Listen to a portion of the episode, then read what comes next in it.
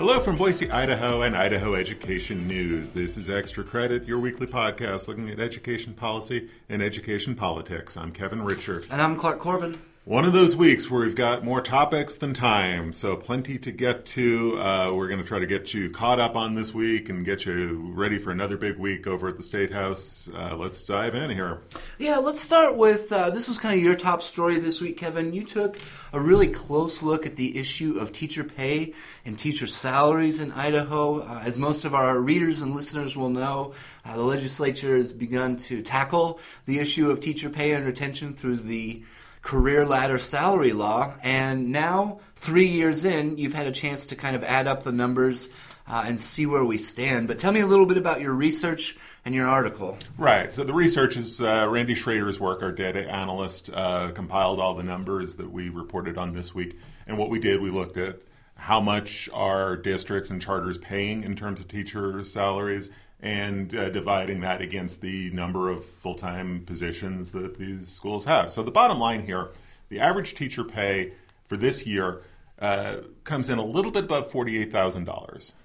And that translates to a 3.6% increase from where we were a year ago. And that's the largest increase we've seen so far in the three years of the career ladder, which was passed in 2015. So, what, you, what we've seen is gradually and steadily those increases have uh, have increased over time. We were talking about a two percent raise from 15 to 16. It was 2.9 percent last year. Now it's 3.6. So you're seeing those numbers starting to nudge their way up.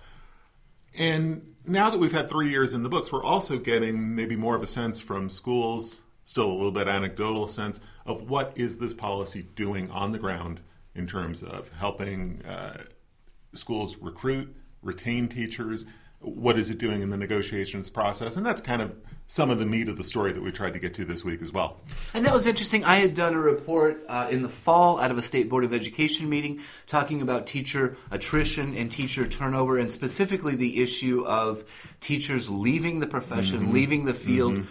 Well before retirement age. Um, right, right. I mean, we know we have issues here because we've written about them so much over the past, uh, really especially over the past few months, even with the career ladder.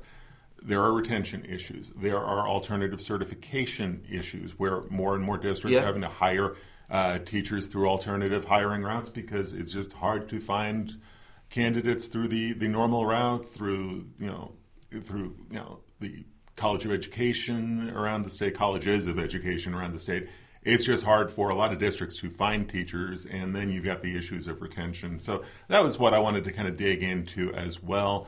Um, and again, it's anecdotal at this point. We're, we're, three years in. There are not really any hard uh, empirical studies to tell whether this is really having a, a concrete impact. But uh, you know, the anecdotal evidence suggests, and what we're hearing uh, from, from some of the educators around the state, is that it is helping in terms of recruiting and, and retention. Sure. And even if it is anecdotal, we do have some real numbers to work with. We know the money, uh, the raw dollars that the legislature has invested in each of the past three years in the career ladder. And, and you got some numbers uh, from the state, and we're able to come up. We're essentially talking about some statewide averages, right? Right. We are talking about statewide averages, and there's wide variation when you look at some districts and charters as opposed to others. I mean, you have uh, on the one end of the scale, you've got the Blaine County School District where the average teacher salary is uh, more than $70,000 a year. Now, high cost of living also in the Blaine County District, but uh, that's where their average salary is. Numerous districts and charters where the average salary comes in well below the statewide average. So, so, so wide variation, also wide variation in terms of what's happened over these three years in terms of teacher teacher pay. Statewide, the three year increase translates to 8.8%. But you know, some districts and charters have had increases that are that are greater than that, uh, and some not not quite as as high an increase over three years. So so wide variation, and also wide variation in the way districts are implementing this. I mean, some are using the career ladder as a salary schedule, following what the uh, the law spelled out. Other districts are putting the money into their old salary schedules, which they're allowed to do. So lots of variation what's going on on the ground. Sure, and th- and that's not surprising to see that variation. Uh, there's quite a different makeup uh, between rural schools and more suburban or even urban schools in the state. Uh, but one thing that we've always known is even with the passage of the career ladder, local school districts set their own salaries each year at the local level, and so they get money from the state uh, yes, to pay their teachers, but some districts will dip into their operations funding or mm-hmm. discretionary mm-hmm. funding and add on top of what the state uh, sends out. And so that's one of several reasons why you see uh, some variation. That's not a surprise to us. No, no, no. And that's why we're talking mm-hmm. when we see districts that have an average salary of above $50,000 a year. You can tell at that point that that's a district or a charter school that has opted to put some of their own local money into the salary pool to supplement what's coming in from the state. So, you know, the career ladder and the funding from the state you know, it's it's part of this equation. It's not the whole of the equation. Sure. And real quickly, you mentioned the career ladder. You mentioned three years, and the career ladder is an ongoing issue. At least that's how the legislature uh, proposed it, that it was a five year plan. And uh, you and I will be paying close attention next week to get a little bit more information about year four, right? Right, right. And that discussion starts next week uh, with uh, Superintendent Ybarra going before the Joint Finance Appropriation Committee. The push this year is for a $41.7 million installment into the career ladder. Remember, this is a five year plan with a price tag of about $250 million. So it's up to the legislature to decide whether to fund year four.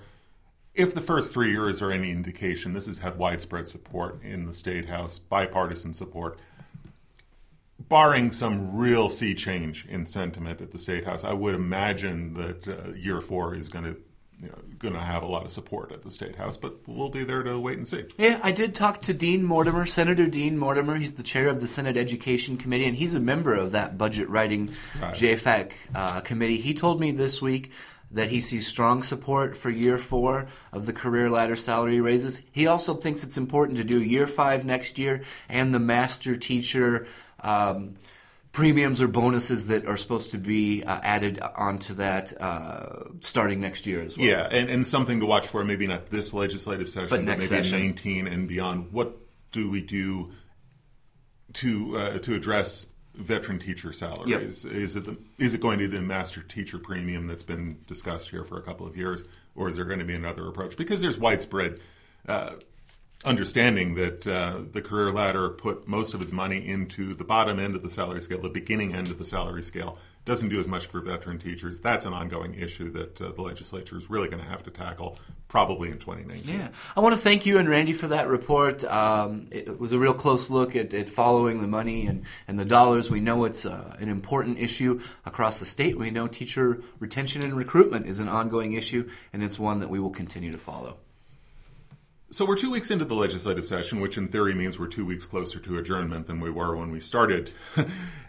Fairly slow uh, for the most part. A lot of procedural stuff going on, a lot of uh, discussion of administrative rules, introduction of bills. Usually that's fairly. Uh, fairly routine, fairly boilerplate stuff, but there are exceptions, and you were in House Education for one of those exceptions to the rule get us caught up on this. Kind of a weird meeting on Wednesday at the House Education Committee. We're just getting started. Like you said, it's a young legislative session. Uh, but the House Education Committee took the highly unusual move of killing a nonpartisan bill that was brought by the State Board of Education during its introductory hearing on Wednesday. And, and we're getting a little bit into the weeds here and a little technical, and, and I promise we'll get out quickly, uh, and it won't be that rough. But uh, but it's hard to avoid the weeds when it's evaluations. But, yeah, but, uh, and this has to do with everyone's favorite topic, teacher evaluations. But uh, so there's sort of this uh, procedural path that you walk to introduce bills as they wind their way through the state house, and the very first step is the introductory hearing, or the print hearing, is what lawmakers call it. Oftentimes, it is just a formality where the legislature will vote, or where the committee will vote to introduce mm-hmm. a bill, knowing that they will come back maybe a week, maybe two weeks later, and have and, the real hearing. Yeah, have a full, public. detailed hearing, accept public testimony, call experts in, ask probing questions. So normally, uh, most bills are introduced without issue at the print hearing. That's not what happened on Wednesday. The State Board of Education brought a simple one page bill uh, that state officials said was designed to clear up some confusion about some of these requirements for the teacher evaluation system in Idaho. And this bill would have added only one sentence to Idaho law, and it's short enough that I can just read it. Um, but what this bill would have done is added one sentence to Idaho law saying relevant material shall include such documentation necessary to provide evidence of meeting the evaluation requirements established in the state evaluation framework. That's that's what the bill was aimed at doing, and the committee voted 11 4 uh, to kill it. Uh, and why was the committee worked up about it? It's a good question. Um, but what they were saying is that they were concerned that this would add all kinds of burdensome administrative requirements on our already beleaguered school districts. Uh, they said, you know, what if this opens up to saving all kinds of documents and we've opened Pandora's box here and private uh, correspondence between an administrator and the teacher are now included in these files and the public gets a hold of them. The bill didn't say that, but those were some of the questions that the committee got. Interestingly, Representative Ryan Kerby, the former uh, superintendent of the New Plymouth School District, kind of led the opposition to this bill. And he kept coming back to asking state officials to tell him how this was going to improve student learning at the end of the day. I talked to some of the Democrats who joined the Republicans in killing this bill, and they said they trust the evaluation system and it's time to put students first and trust the adults in the system. And so that was where kind of the opposition came from, and it was very forceful. That means this bill is dead for the for the session. But mm-hmm. one of the things I wanted to bring up real quickly, I've covered teacher evaluations for almost three years now, and over the last year, year and a half, we have documented some genuine confusion among school districts and even among Representative Ryan Kerby about what is required, about what Documents need to be retained and submitted to the state with the teacher evaluations for these reviews and screening. A lot of this is already addressed in law. State law requires every teacher be evaluated every year. State law also requires that those evaluations include documented classroom observations. But I've talked to school superintendents who handle the evaluations issue very, very differently. I talked to one school superintendent who said he immediately destroys all documents associated with the teacher evaluations. The state says that's not right, uh, that these documents are need to be retained um, and reviewed to make sure that we're doing this accurately. And one last thing. One year ago, the State Board of Education gave a presentation to the legislature's education committees, and they reported that 36% of the evaluations that they screened did not meet the minimum state requirements. So that means that what 64% did meet the state mm-hmm. requirements. That's a D. Uh, but the House yeah. Education Committee said they're comfortable with that. Uh, I've got a big detailed story from Wednesday if you want to find out a little bit more uh, about it if you're following this issue. Um, and it goes to an old tension that uh, we hear a lot around the state house about uh, what kind of reporting are we expecting districts to do, and you know, how much paperwork are we expecting schools to fill out. So we hear that over and over, but this is also an issue where this paperwork, the evaluations that are being done at the local level, are important because it goes back to the, the teacher pay. Uh, teacher pay raises that we just talked about in the earlier segment. You talked about the $250 million career ladder plan. The legislature, when they approved that, also approved tying a teacher's ability to earn a raise to performance on those teacher evaluations. That's the law of the land right now. And so the people that supported tying evaluations, and that was controversial for sure, but the people that supported tying evaluations to raises said, if we're going to make this big investment of taxpayer money, we want a little accountability behind it. We want a little bit of transparency uh, to find out if the teachers are meeting performance benchmarks. Uh, and so that was viewed as an accountability piece, but uh, the action out of the House Education Committee on Wednesday, at least to me, suggests that the legislature is tired of hearing about this issue, and the House Education Committee does not have the appetite to take it on. Okay. Uh, but let's move on. Uh, I want to talk about a new survey that came out this week from Boise State University. Talked about a number of issues that we cover and that we care about uh, across the education spectrum, across the political spectrum. Uh, you were there when the study was unveiled. What were some of the highlights, Kevin? Well, it was an interesting uh, survey. This is something Boise State has been doing. Uh, they've resumed uh, this annual survey of Idahoans to talk about various public policy issues. The reveal was on Wednesday, and the news, as far as how Idahoans uh, view the K 12 system, not very encouraging. While Idahoans were pretty optimistic about the direction of the state in general, the future of the economy, the state of the economy right now, uh, lots of skepticism about the state of schools. Uh, more than 60% of respondents uh, rated Idaho's uh, K 12 system as either fair or poor. Uh, those numbers are even worse when uh, respondents were asked about whether Idaho public schools are preparing high school graduates to continue their education, a topic that's near and dear to my heart that we wrote a big series Yeah. about. When you talk about that, 66% of respondents said that the state is only doing a fair or poor job of preparing uh, high school graduates for the future. Numbers get a little bit better when um, when people are asked about their local school district. Uh, the scores get a little bit better, but those are some fairly uh, fairly sobering numbers that, that came out, especially when you think about uh, some of the other results um, about the economy, uh, about you know the state of the economy, uh, about the direction the state is going. Yeah, uh, for sure. Uh, an interesting report, and it touches on a lot of the things that we cover. Uh, you've highlighted some of the interesting responses. Uh, folks can go back through and, and dig through the headlines and find that. I believe that was published on Yes. Thursday. Yes, on, on Thursday. And a day before that, uh, Education Week came out with its annual rankings of the state's uh, the state's school systems. And Idaho, here again, uh, not very uh, not very encouraging results overall. Idaho received a D plus grade, which translates to uh, ranking 48th among the states and the District of Columbia.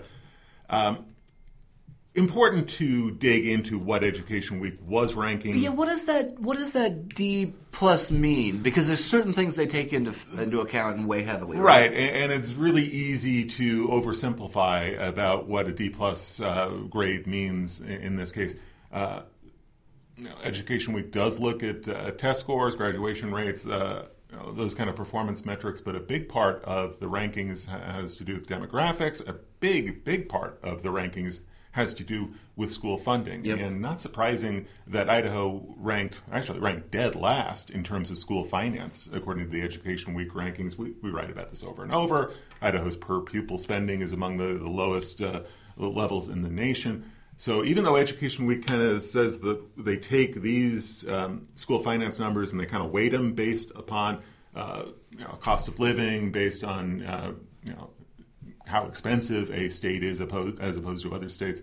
Still, Idaho ranked dead last in terms of school finance. So it's important to remember that uh, that D plus is not entirely a grade on quality of Sure, education, sure. but it's more of a a grade about the, the health of the overall school system, yeah. uh, as Education Week uh, grades it. But uh, we break that down as well on my blog, so you can look at both of those uh, results. Okay, good stuff. Thanks so much uh, for sharing that, Kevin.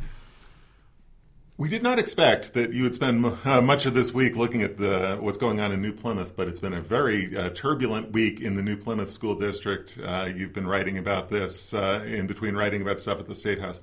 What is going on out there? Yeah, I've gotten to the point where I now recognize if a phone call is coming from New Plymouth based on the exchange that's popping up on caller ID. But real quickly, uh, quite a mess out in New Plymouth. The latest is that the school board met earlier this week and placed New Plymouth High School principal Clete Edmunson on paid administrative leave pending an investigation. And it was a bizarre path we took to get to that school board vote. Um, on Tuesday afternoon, I got a tip uh, that Clete had suddenly and unexpectedly left the high school and was not going to be coming back, and uh, nobody knew what was going on. So I called up, spoke with the superintendent out at New Plymouth, Kevin Barker. He told me that Clete Edmunson worked a normal day as principal of New Plymouth High on Tuesday, and then at the end of the day, suddenly offered a letter of resignation indicating he had other interests to pursue. Kevin Barker told me that this was voluntary, so that was the first story.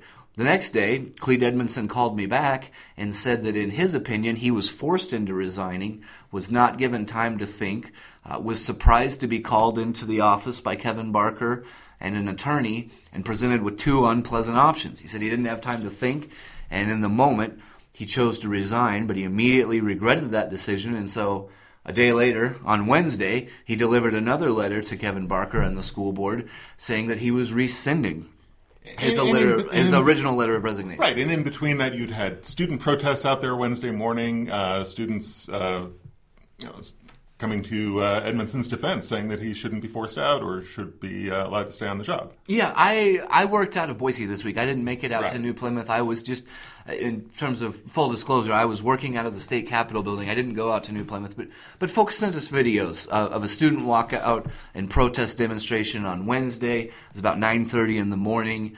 Uh, at least a couple dozen students walked out of class and were chanting Edmunson's name. That night, the school board met and they placed Edmunson on paid administrative leave uh, pending this investigation.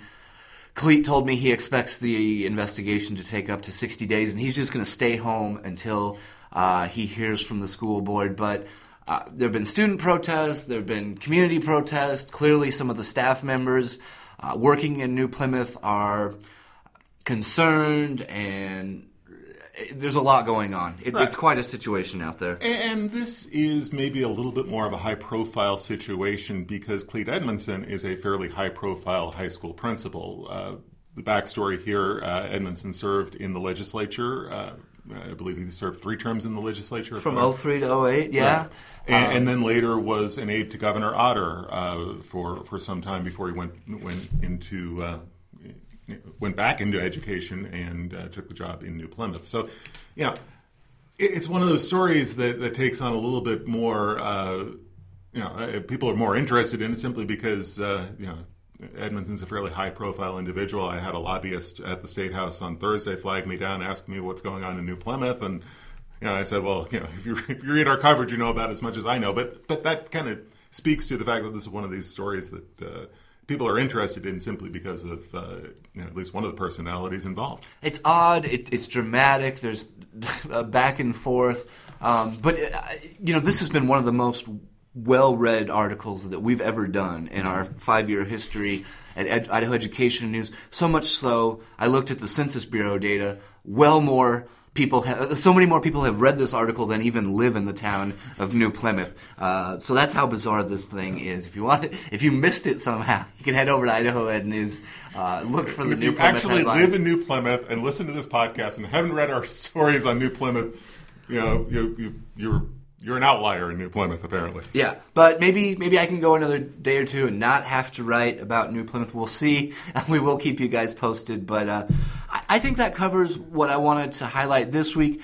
Next week, though, is a big week at the state capitol. You alluded to it earlier, talking about salaries and teacher pay, but um, just prime us a little bit for next week and, and what's going to be happening. Yeah, next week is Education Week at the legislature. It's the week that uh, the Joint, Joint Finance Appropriations Committee uh, starts digging into the education budgets. Uh, that means they're going to look at the higher education CEO proposal. They're going to hear from the university presidents. And then on Thursday, uh, Sherri Ybarra is going to do her K 12 budget uh, presentation. That's always uh, one of the most uh, closely watched budget presentations uh, of the year.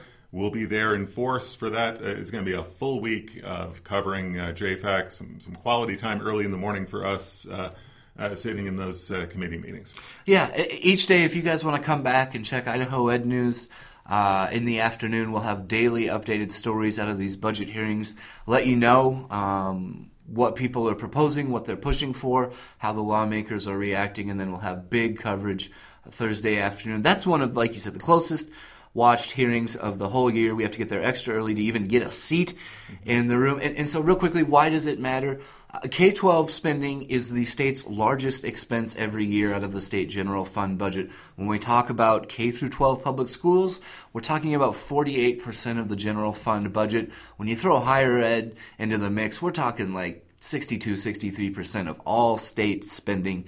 Uh, and we're going to hear all of those proposals next week, so it's a huge week for us. And, and, let's not lose sight of the politics that uh, kind of uh, lie not too far under the surface this time around.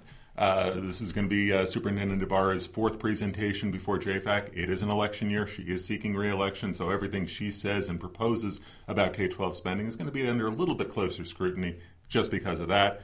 Uh, we talked about the higher ed CEO proposal. This is uh, Governor Otter's uh, kind of last bid at uh, dealing with uh, higher education and trying to uh, streamline the higher education system.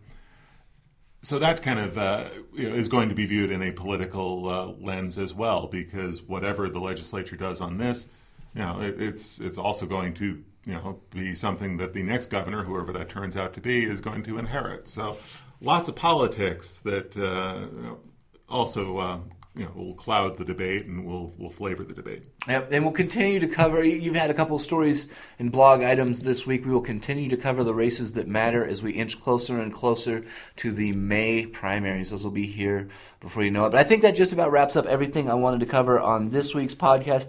We've had a lot of fun, guys. I think this was the 99th episode of Extra Credit. Next week will be our 100th show. We've had a lot of fun. We're so excited that um, you guys have been listening and following along. And uh, so thank you so much uh, for joining us and uh, following along as, as we cover Idaho education policy in the legislature and kind of this complicated intersection of budgets and policy and political discussions.